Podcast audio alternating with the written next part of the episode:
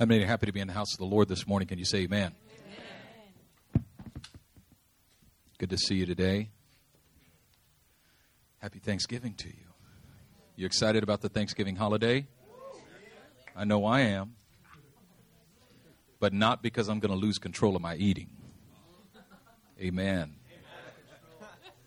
You know, the Lord spoke to me in Korea. I was praying in Korea, and I said, God, I really wish I could lose some weight. I really wish. And I prayed this prayer Lord, I wish I could be 175 pounds. Would you help me with that? Would you please help me with that? And the Lord said, Benjamin, you're exactly the weight that you want to be. I said, No, Lord, I really want to be 175 pounds. He said, Benjamin, nobody put a, a gun to your head and said, Eat these cookies and drink this soda. You are exactly the weight you want to be you want to be 224 pounds. That's what you want. That's your desire. Now, if you want to be 175 pounds, you have the power to be that weight. I've given you the power to be whatever weight you want to be. So simply make a decision and do it. Sometimes we're praying over things that God has put under our authority. Instead of just making a decision, the Lord said, Son, you're not so powerless as if food just overtook you and, you know, wrestled you to the floor and stuffed itself in your mouth and grabbed your jaws and put them together and made you swallow. You're not so powerless. You have power over food. Food does not have power over you. I told you to take dominion over the earth, not to let the animal kingdom take dominion over you. It's not like chickens just climbed up and just jumped in your mouth and held you down and, you know, you got plants and animals taking authority over you, son. Rise up and take dominion. I said, Oh, okay. Oh, thank you. You know, sometimes the Lord will set you straight because we'll be fasting and praying over stuff that's in our power to do. Come on, somebody. So I have lost 13 pounds. I have taken dominion and I'm not fasting. Because y'all always see me lose weight when I'm fasting. That's typically what I do, right? I go on a fast, I lose about 30 or 40 pounds. And then when that fast is over, Lord have mercy, I'm eating with two forks. And I tend to fast right before Thanksgiving because I'm thinking I'm going to get my grub on. And God told me no more weight loss fasts. No more fat, no more fasting when you're fat. Come on, somebody. So, anyway, I just want to encourage you that you have a lot more authority than you think you have. And, and so much of what we call dependency is actually a relinquishing of our God giving authority. We think God wants us to depend on Him for everything. But there are things that He's put under our authority, and He expects us to exercise that authority and to take dominion instead of simply waiting around for Him to do something. Amen. That's not what I'm talking about this morning. But I just thought I would throw that in there for free. Up, oh, that's going to be on the next skit. Watch. All right, we're in a series called The Meaning of Fellowship, the true meaning of fellowship. I started last Sunday morning with part one, and today we're going to continue that series with part two, the true meaning of fellowship. And uh, today's message, part two, is, the, is uh, called Three Primary Components of Our Fellowship three primary components of our fellowship. Over the last couple of weeks, my wife was gone to Mexico, and uh, I had extra time when I was home. And, and um, somebody prophesied over me that God was taking me into a deeper place of intimacy and that I was going to begin to be lost in a place of fellowship with God, uh, much the way my spiritual father in, in, in experiences his fellowship with God. And that really began to happen over the last couple of weeks. I began to have, you know, days of fellowship with God and nights just in deep fellowship with God. And what I continued to hear the Spirit of God cry out for was fellowship. That the Spirit of God is crying out to build fellowship in the house of God. That we would have fellowship with Him. That we would really understand what it means to have fellowship with Him. And that we would have fellowship with one another. That we would really understand what it means to have fellowship with one another. Without fellowship, we're simply an organization, but God has created us to be an organism. Without fellowship, we're a corporation or a company. But God has created us to be a people. And so it's, it's, we are not a special interest group, but we are the people of the living God. And God wants to draw us into fellowship with the Father and with His Son, Jesus Christ, by the power of the Holy Spirit. Let's pray. Father, I pray this morning that you would grant wisdom and understanding as we come before the pages of your word, that you would speak to us by your Spirit. And I thank you, God, that every time we gather, you speak to us. And every time you speak to us, we're changed. And every time we're changed, we walk away knowing that we'll never be the same again. We give you all of the praise and glory.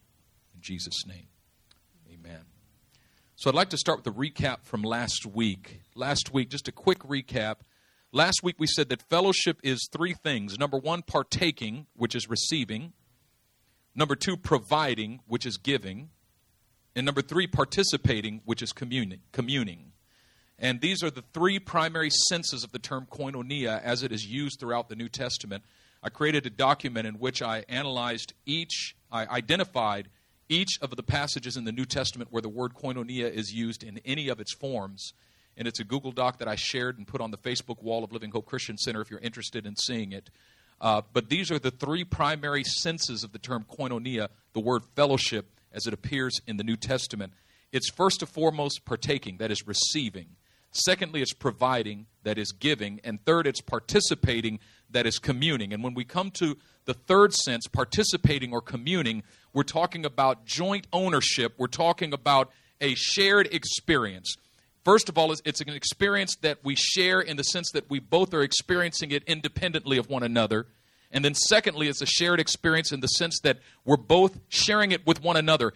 And I was thinking about a metaphor for understanding what real spiritual fellowship looks like. A metaphor for understanding it is if you and I both went to an Italian restaurant and you ordered the fettuccine alfredo and I ordered the bolognese spaghetti.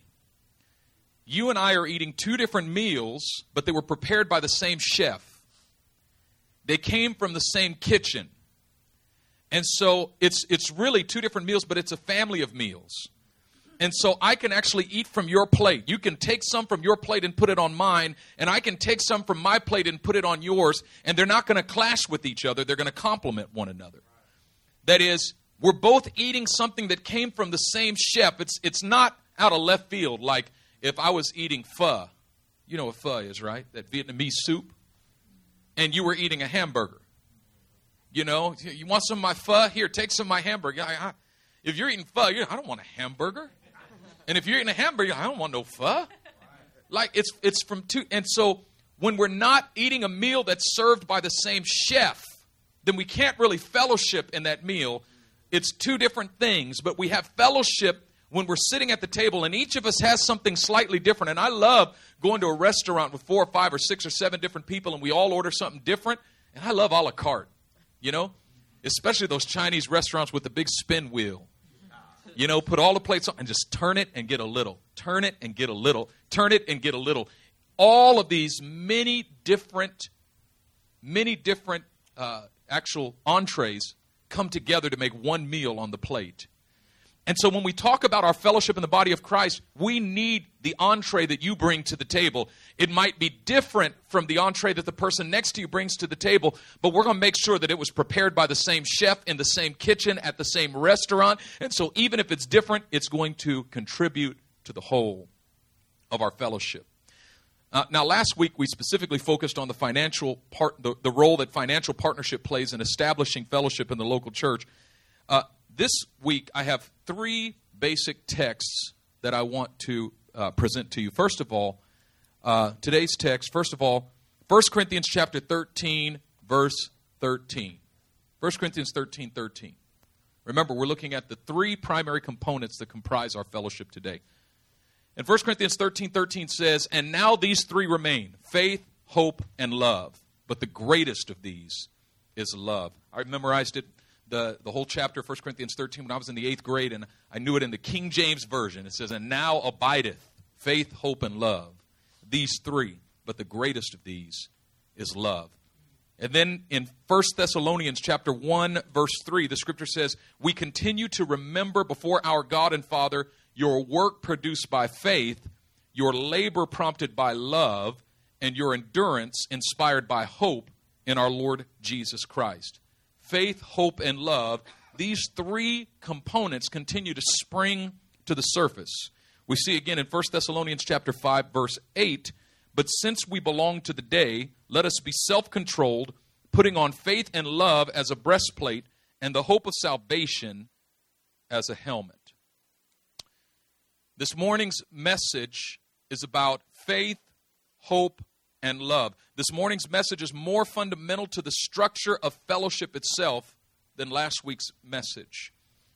Fellowship is comprised of three components faith, hope, and love. Without faith, we have no fellowship.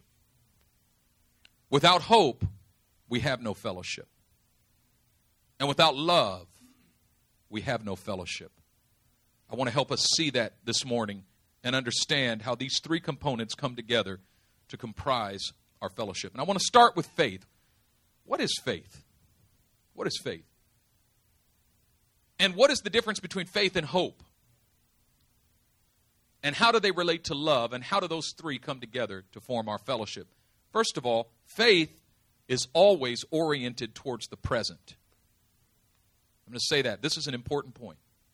Faith is always oriented towards the present, it is not based upon our expectations for the future. It is our confidence in the character of the present. Faith is about what is now, not about what is tomorrow, not about what is coming. It is not about what you expect God to do in your life, it's about what God has done. Faith is about the now, not about tomorrow. It is about the now. And the reason that that is so important for us is because our faith is supposed to make us steadfast and unmovable. Our faith is supposed to ground us, but if it's always based upon something that's coming but is not now, then it's going to move. What happens when you expect something to happen but it doesn't happen? What happens when you're believing for something and it doesn't come? What happens when disappointment comes? If your faith is is grounded in what is coming, then your faith is going to be shaken when that thing doesn't come. And so faith is a present reality, not a future expectation. It is about now. What do you believe is real right now? What do you believe God has done right now? And what is its significance for your life right now? That is where your faith is. In 1 Corinthians chapter 16 verse 13, the scripture says, "Be on your guard, stand firm in the faith." You got to be able to stand firm in the faith. My faith is built on nothing less than Jesus Christ and righteousness. And here's the thing that we need to understand about faith. Faith is not dependent upon the changing of my circumstances. Faith is not simply the means by which I change the realities of my life. Faith is the means by which I understand that the realities of the kingdom of heaven take precedence over the realities of my life. Faith is the process by which I lay hold of the primary reality.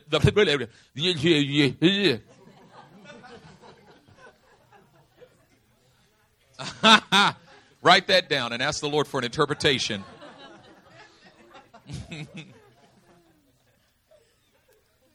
Faith is the process by which I lay hold of the primary reality of God's sovereignty and then subordinate the secondary reality of my situation to it.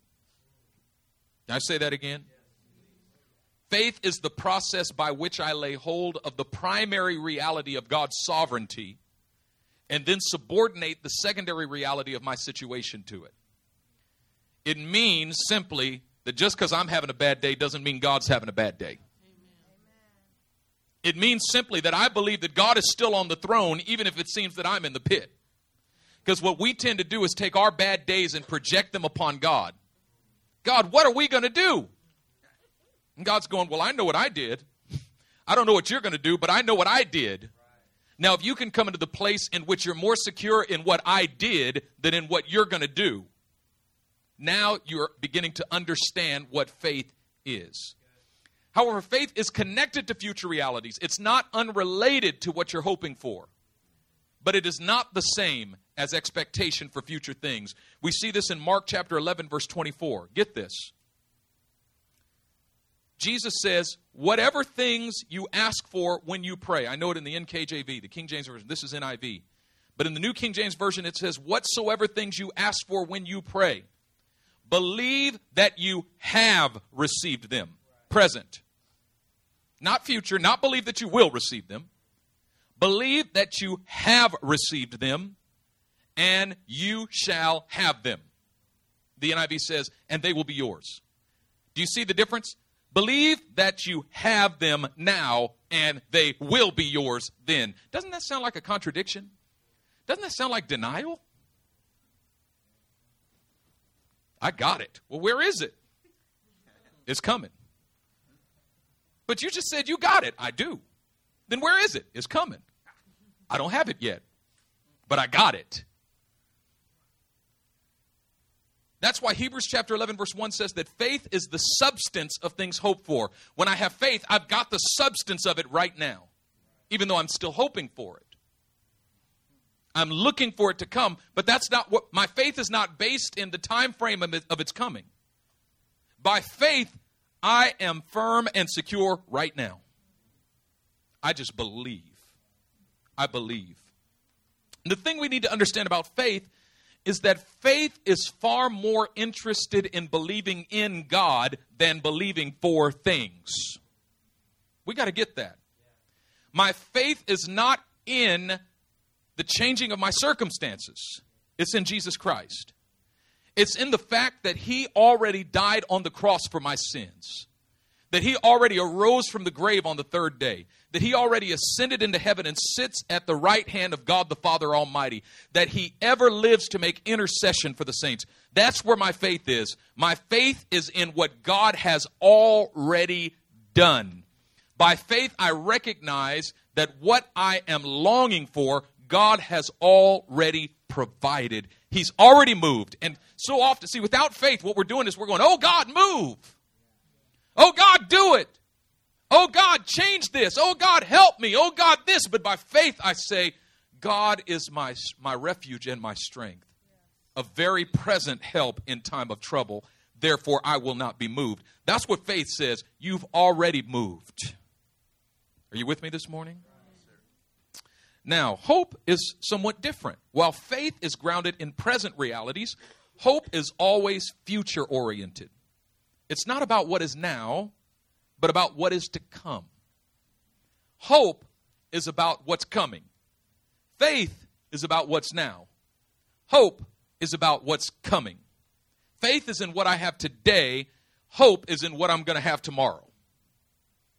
Hope is confident expectation in what God is about to do. Now, I have to say about, about hope that our popular cultural definition of hope is not biblical. Because hope in our culture is something that's probably not going to happen. right? When we say I hope, what we're most of the time saying is probably not. But there's a slim chance. And so I'm hoping, here young people say, Well, I hope she likes me. Yeah, she doesn't. When he says, I hope she likes me, she don't. I hope I get the job. Yeah, you probably won't. It's hope in our culture is like a half court shot. You know, you just close your close your eyes and throw the ball at the basket. I hope it goes in. I hope. But hope in the New Testament is not a maybe. Hope in the New Testament is something that's certainly coming. Something that's certainly about to happen. Hope in the New Testament is like standing at the bus stop and looking at the schedule and seeing it's it's 4:15 right now. It says the bus is coming at 4:29. I got 14 minutes. And it that 14 minutes is comprised of hope, which is confident expectation that that bus is about to come. About to come. It's coming. Why? It's on schedule. The schedule says it's coming at, at 429. It's 415. I got 14 minutes of hope. And then when it doesn't come right at 429, you don't lose all hope. You don't go, oh, no, I've stood here for 14 minutes for nothing. The bus isn't coming. Oh, that's just great. You don't start freaking out. You go, it must be a couple minutes late, but it's still coming. I expected it to come at 429, but just because it didn't come right at the moment I expected it doesn't mean it's not coming. It just means I got to stand here for a few more minutes, but it's coming. Amen. It is certainly coming. Amen. It's absolutely coming. Amen. You see? And so when, the only difference between hoping in God and hoping in the bus is that God doesn't give you his, his schedule. He doesn't tell you what time it's coming. you ever felt that way? Lord, can you just tell me when so I can stop fooling around with this hope thing? Try Abraham. You're going to have a son. Yay! Come on, Sarah. A year goes by. The Lord comes back. You're going to have a son. Yay! Come on, Sarah. Ten years goes by. And finally, Sarah says, Let's try this another way. Here goes Hagar. You know what just happened? She gave up her hope. That is, she lost her confident expectation. And here's the key Abraham and Sarah, when they turned to the Hagar situation, they didn't lose their faith. They still believe God's going to do this, but they lost their hope. But He's not going to do it the way He said He was. So we're going to have to find an alternate means of bringing about the promise, but God's going to do it. And they did it their way and thought, this is it. This is what God wanted. And so, just as faith without works is dead, faith without hope is dead. We need not only faith that God is able and that God is willing and that God is present, but we also need hope, and He's going to do it in His time. I don't know His calendar, I don't know His schedule. And the problem is when we start putting our faith in calendar events instead of in God's sovereignty. My faith says God's going to do it, but my hope says, now let's hold on until He does. We're going to stand here and wait until He does, but He will certainly do it. Romans chapter 8, verse 24 through 25, the scripture says, For in this hope we were saved. But hope that is seen is no hope at all. Who hopes for what he already has? Nobody hopes, right? But if we hope for what we do not have, we wait for it patiently. Okay? I'm building a foundation here. This all relates to fellowship, I promise. So faith and hope work together. Hebrews chapter 11, verse 1 says, Faith is the substance of things hoped for, the evidence of things unseen. Faith is the substance of it that I possess right now, but I'm still hoping for it, which means I'm going to possess it. By hope, I know I don't have it yet, but I'm going to have it. By faith, I know I've already got it in the Spirit. I've already got it by faith. Look at Romans chapter 4, verses 18 through 21. This is a very important passage. Against all hope, Abraham in hope believed. He didn't just believe, he believed in hope. That is, his believing was a hopeful believing. Not that he placed his faith in his hope, but that his believing was a hopeful believing. He and see, there's the thing, you can believe without hope. Meaning, I know God can heal, but I don't expect him to heal anything. I know God can provide, but I don't expect him to provide for me. I think I'm going to be broke for the rest of my life. I know God can fix my marriage, but we're probably going to get a divorce. I got faith, but no hope. No expectation that God is going to actually do something. And you know what? The devil doesn't care if you have faith with no hope. If you don't have any hope, the devil is, he, you can believe, you can stand on your Bible, you can declare and confess, but if you don't have any expectation that God's going to do anything, Satan is not bothered by your faith at all.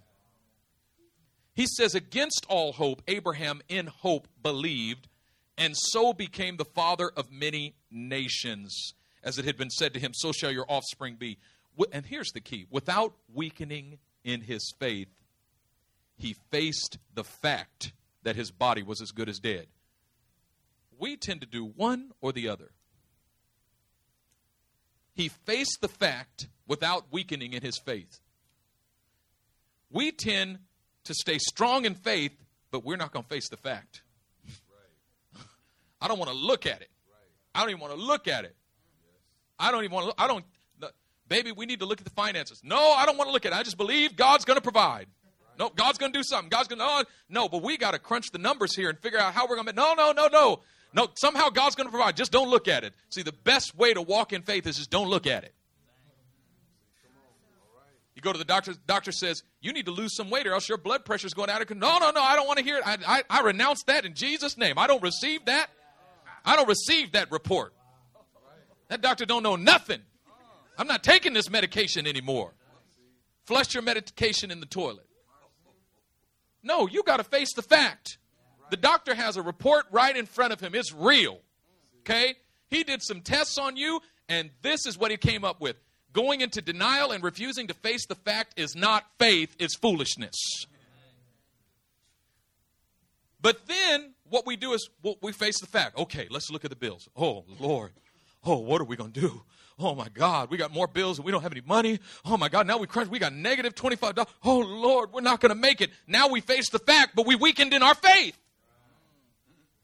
I sit and look at the doctor's report. Oh Lord, I'm so sick. Look at all these sicknesses. Oh my God, I'm going to die in early death. I'm going to lose my daughter. It's going to do, lose her father, and I'm going to leave my wife as a widow. Oh Lord.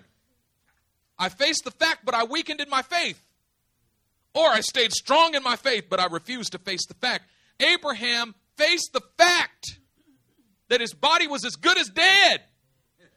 Seeing that he was almost 100 years old, he was 99 years old. He faced the fact there's no way in the natural I'm having a kid. I mean, this just ain't, mm, no. My grandmother died at a hundred, my great great aunt, she died at 100 years old a few months ago. A 100. And if she would have came up talking about the Lord told me I'm going to have a kid, we would have laid hands on her. We said, that's the, the dementia is talking. That's not the Lord. Abraham at 99 years old said it's impossible, but God said it will be. I'm facing the fact that my body is as good as dead, and Sarah's womb was also dead. Why? She was 79 years old. Yet he did not waver through unbelief regarding the promise of God, but was strengthened in his faith and gave glory to God because he believed that God was able to do what he had promised. What was his faith? His faith was not, he believed that God would do it within six months. His faith was, God will do what he has promised. His hope was, and he'll do it in his time. You hearing me? Now, how does this relate to fellowship? We've understood faith and hope. How do faith and hope relate to our fellowship? Well, applied to fellowship, faith is the act of believing that God has made us one. You know, when we're talking about being the church, what the church is, is a fellowship. Fellowship is who we are, it's not just what we do, it's who we are. It is the essence of what the church is. If we are not a fellowship, we are not uh, the church of Jesus Christ. But when we're talking about being a fellowship, we're not talking about what we have created by our human interactions. True spiritual fellowship is not created because we like each other. It's not created through our relational skills. The world probably does that better than us in some senses. Our, our oneness is not created by the compatibility of our personalities.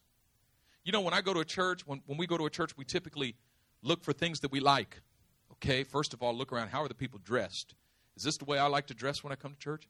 Second of all, what's the music like? Is this the kind of music I like at a church? Third, third of all, how do the people talk to each other? What are the kind of personality types of the people? What are the people interested in? What sports teams do the people like? Do I like, will I fit in well here? You know, what are the ages of the people? You know, will I fit in well here? What are the, what's the style of, of clothing? That, you know, is this a hipster church? No, I, I don't. I don't like hipsters. You know, uh-uh. No, no, I'm not into. I'm not into that. Uh, some of these people here don't know how to dress. I need to find a more stylish church.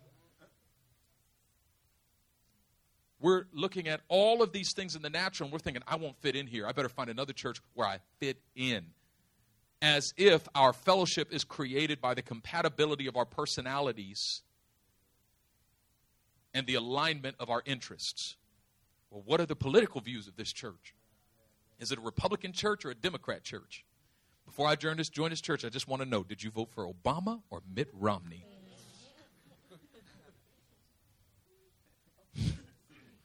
Somebody asked Brother Kent, What do you think about the election? He said, I was blessed when Bush Sr. was in office.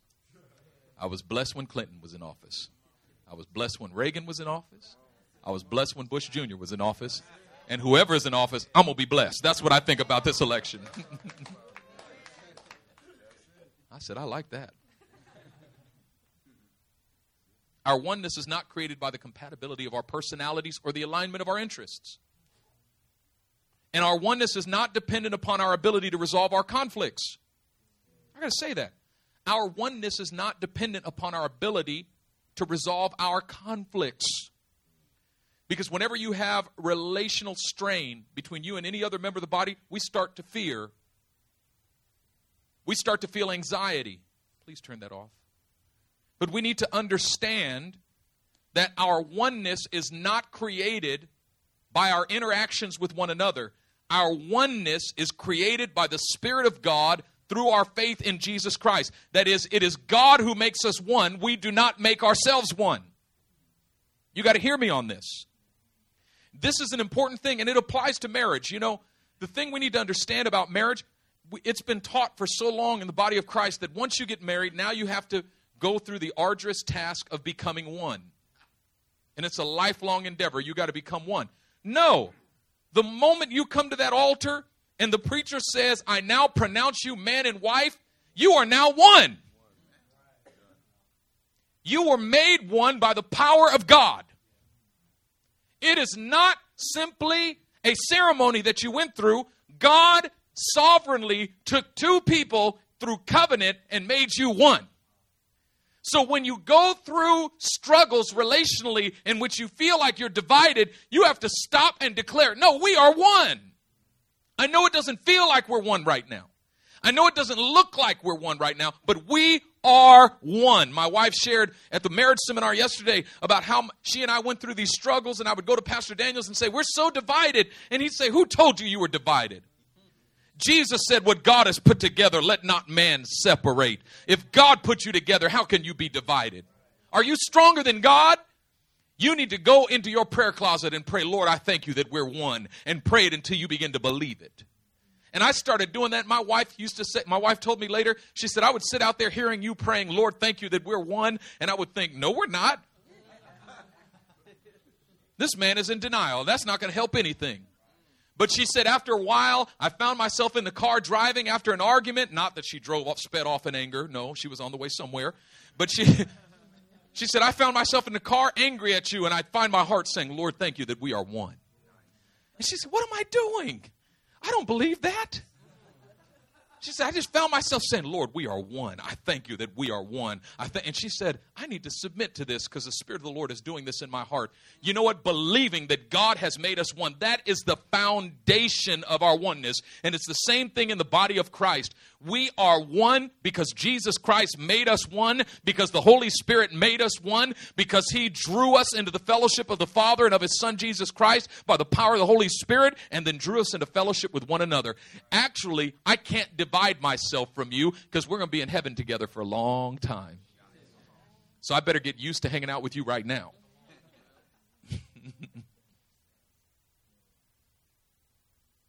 And that's why in Ephesians chapter 4 verse 3 the scripture says that we should strive to maintain the unity of the spirit in the bond of peace. Now this is interesting to me. The scripture says strive. Don't get ahead of me back there. The scripture says strive in, in Ephesians 4 3. Strive to maintain. Isn't striving bad? No, I mean, striving, that's so fleshly. The scripture says that the disciples were out in the middle of the Sea of Galilee, in the middle of the storm, and they were striving at the oars. And Jesus came walking to them in the third watch of the night. They were only in the middle of the lake. Now, that little lake, I've crossed it by boat before. It takes about 45 minutes. The third watch of the night means they had been out there for about nine hours, striving at the oars, and they had gotten a few inches. And it said Jesus intended to pass them by. When he sees us striving at the oars, he says, Well, I guess you don't need me. Looks like you got it over there. I'll see you. But they pleaded with him to come into the boat. He goes, Oh, you want? okay. And he jumped in the boat, and the wind and the waves died down, and it said immediately they were at the other side. we can strive and strive and strive to do stuff that God can shift in a moment. But it says here to strive to maintain the unity of the Spirit and the bond of peace. There's two words that help us understand the meaning of this passage. First, the word maintain. It doesn't say strive to create.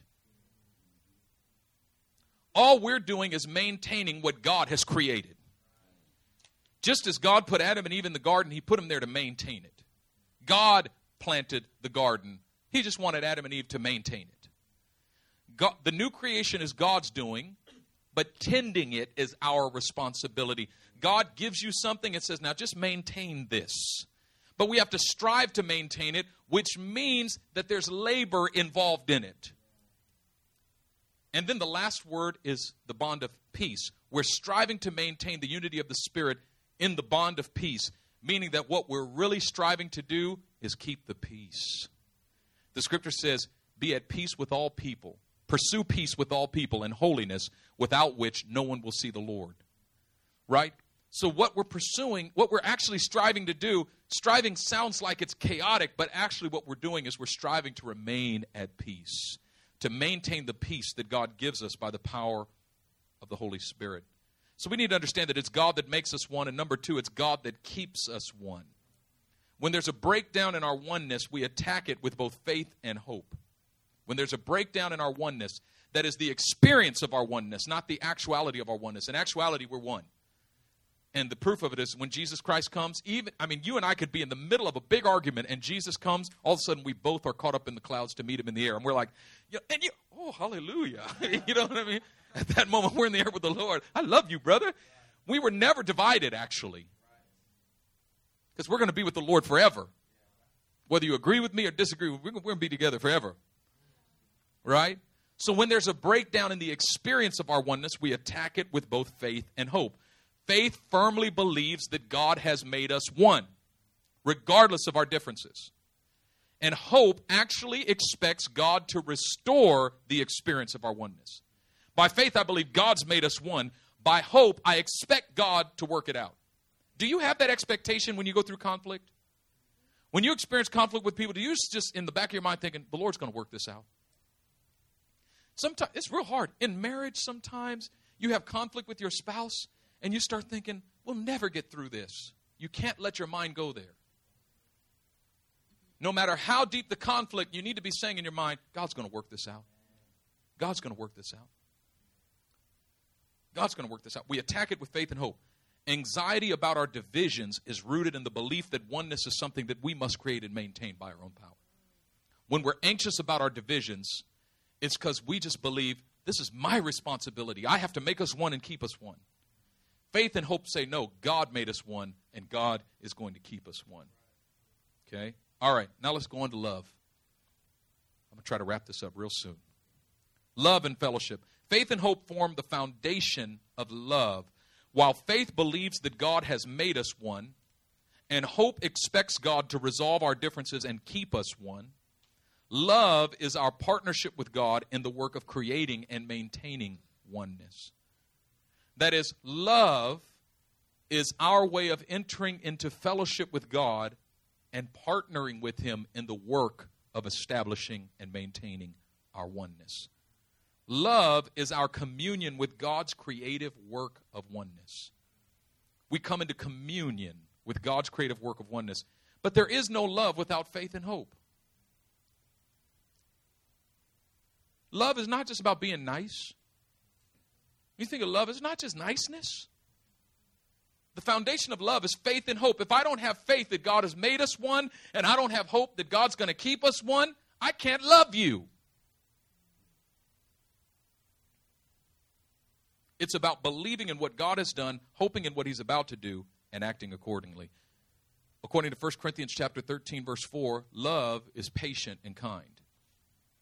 And those two things go together. Because as soon as I lose patience, I lose kindness. And why did I lose patience? Because I lost faith and hope. But if I can maintain faith and hope, then I can actually be patient. And if I can be patient, I can continue to be kind. Sometimes I get impatient with my daughter and I holler at her. The other day I was trying to get her to brush her teeth, and I said, Baby, Look at me, baby. Come on, look at me. Open your mouth. Open your mouth. She's playing around. Said, baby, open your mouth. Open your mouth. I got to brush your teeth. She's playing around. Open your mouth. Open your mouth. Got to brush your teeth. She's playing around. Open your mouth. Open your mouth. Oh, I'm sorry, baby. I you know, I just hollered at her. I'm like, oh, my wife saw, baby, what's that about? I'm like, I'm, so, I'm sorry, baby. I'm sorry. And she went, hey. Eh. Ah, great. I lost patience. And because I lost patience, I lost kindness. But the scripture says love is patient, love is kind. Lethea said, Daddy, you're mean to me. you're mean to me. Love is not envious, boastful, or proud. You know what envy is? Envy is when you want something that somebody else has. But you can only want something that somebody else has when you're not one with them. If you and I are one, then when God blesses you, He blesses me. I don't have to envy your blessing when I'm connected to you. If one of us gets blessed, all of us got blessed. Envy is when you're praying to God for a thousand dollar provision for something, and the brother next to you gets a check in the mail for a thousand dollars and you're going, oh, great. Oh, this is just great. Thanks a lot, God. Yeah, you blessed him. What about me? You know what you just did? You just divided yourself from him.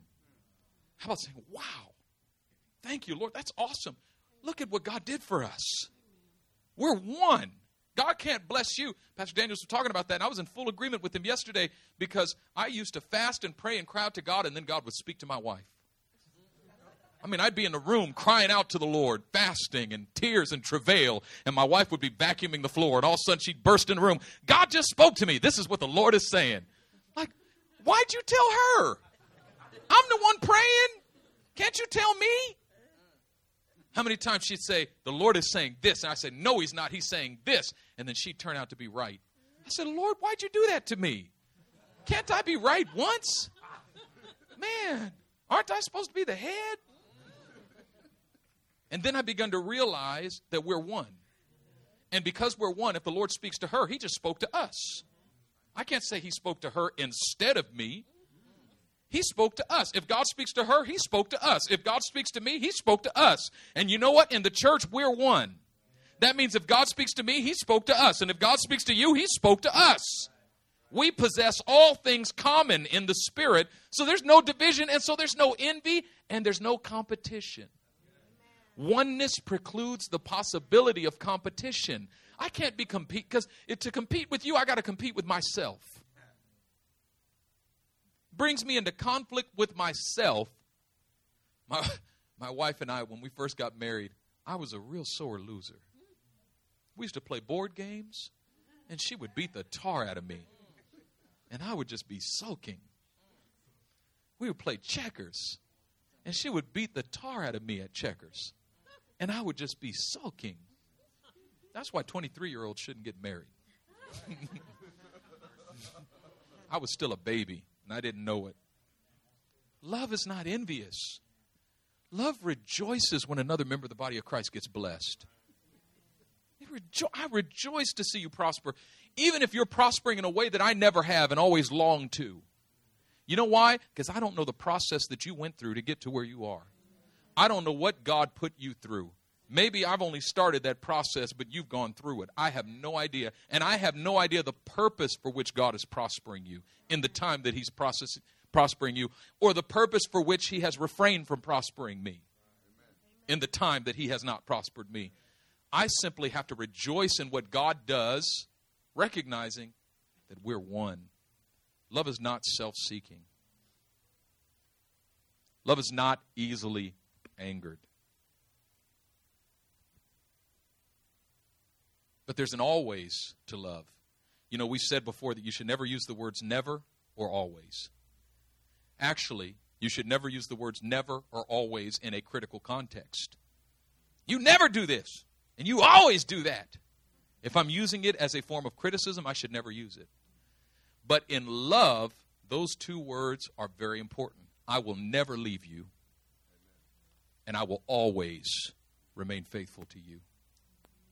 Very important. Love always forgives. That is, it keeps no record of wrongs. No record of wrongs. I remember what you did back in 1991. keeps no record of wrongs. It always protects. I'm not going to allow anything to happen to you. It always trusts. It always hopes. And it always perseveres. Love never fails.